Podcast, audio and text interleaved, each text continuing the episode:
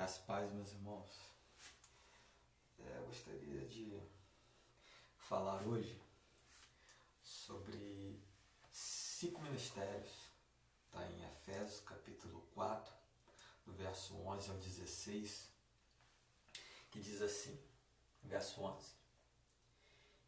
E ele mesmo deu uns para apóstolos, outros para profetas e outros para evangelistas e outros para pastores e doutores, querendo o aperfeiçoamento dos santos para a obra do ministério, para a edificação do corpo de Cristo, até que todos cheguemos à unidade da fé e ao conhecimento do Filho de Deus, varão perfeito, à medida da estatura completa de Cristo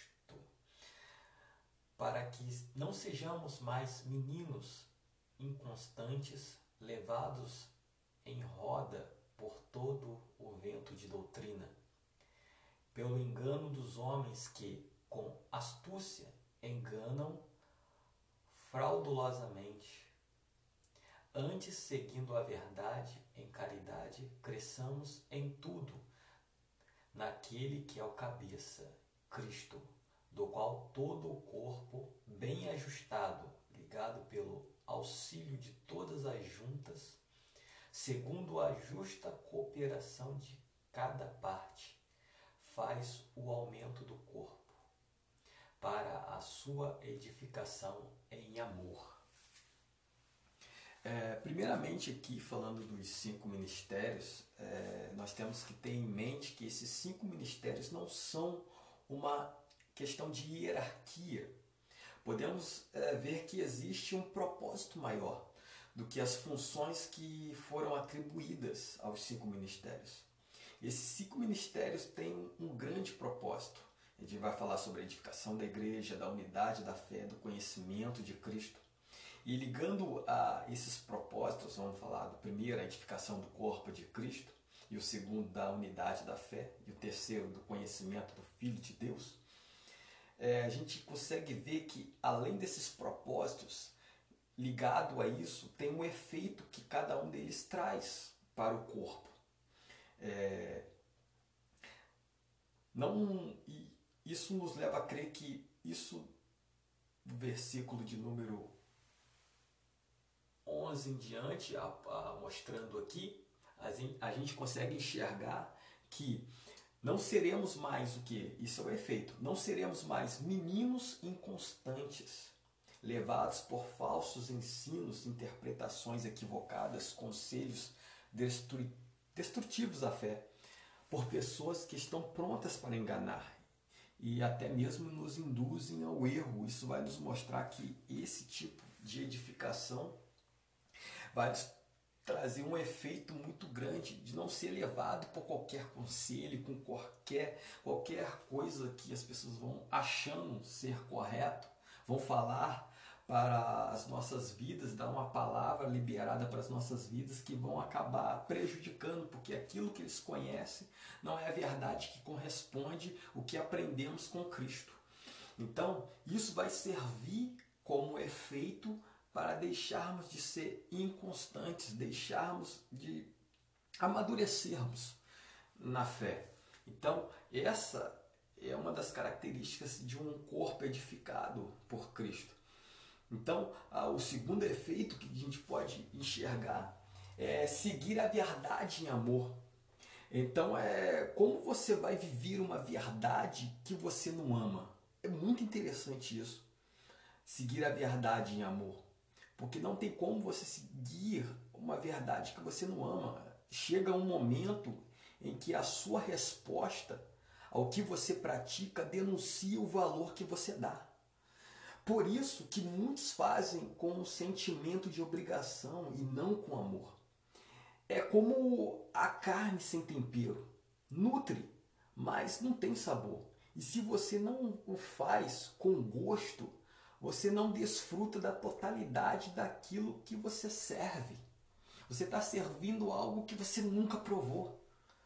Então, o problema está o que? No feedback. Porque você faz por obrigação, a pessoa recebe no amor. Por que ansiar, ter fome, ter sede.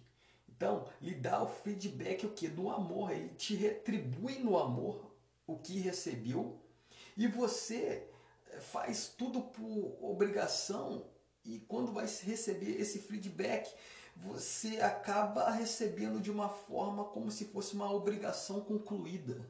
Então a pessoa recebe no amor, desfruta. E você que liberou, você que ajudou, eh, você só bate um sentimento de obrigação concluída.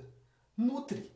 Mas é até bom você fazer a obra realmente e tá fazendo isso de uma forma que vai contribuir algo na sua vida. Porém, vai ser algo que vai estar incompleto, porque nutre, mas você não desfrutou do que liberou. O crescimento espiritual é algo muito interessante, é, porque eu entendo que, que podemos crescer em tudo até alcançarmos a altura espiritual de Cristo, que é o cabeça. É, e se nós entendermos isso, nós iremos trabalhar para que todo o corpo fique bem ajustado, como a palavra em Efésios vai dizer. Para que todo o corpo possa ficar bem ajustado, todas as partes têm que ficar ligadas entre si por meio de uma união de todas as partes, ou seja, é, é, é o pé trabalhando para que a mão possa chegar. É, é, é nós, todo o corpo está ligado no mesmo pensamento da cabeça que é Cristo. Estaremos ligados entre si por intermédio de, de uma união que ative todas as partes. Essa união vai ativar todo o corpo o menor membro cuidando de todo o corpo, para que cada parte funcione bem. Sabe qual é o resultado disso? É que to, todo o corpo cresce e se desenvolve, porque alguém que se despertou no amor cuidou de todas as partes do corpo de Cristo. Por um despertar de uma pessoa que entendeu, ele faz com que o corpo todo cresça e se desenvolva. Então, ah, para que nada fique mirrado e cresça igualmente. Nós temos que ter esse tipo de conscientização, de trabalhar para o crescimento e desenvolvimento de todo o corpo. O objetivo desse texto de Efésios não é a entrega desses ministérios, mas o propósito é a edificação. Na edificação, nenhuma das funções tem graus maiores. Todas têm a sua importância crucial ao seu crescimento, de, de acordo com o seu momento.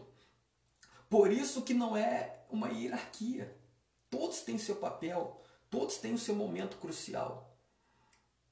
Até que a soma dos ministérios nos leve ao que? Ao pleno conhecimento do Filho de Deus, que é o que? Varão perfeito, à medida da estatura completa de Cristo, para que possamos é, construir um ambiente onde Cristo é tudo em todos. Devemos ter esse tipo de pensamento, irmãos. O propósito é essa edificação, a gente entender quem Ele é entendendo quem ele é, a gente vai entender o que nós carregamos.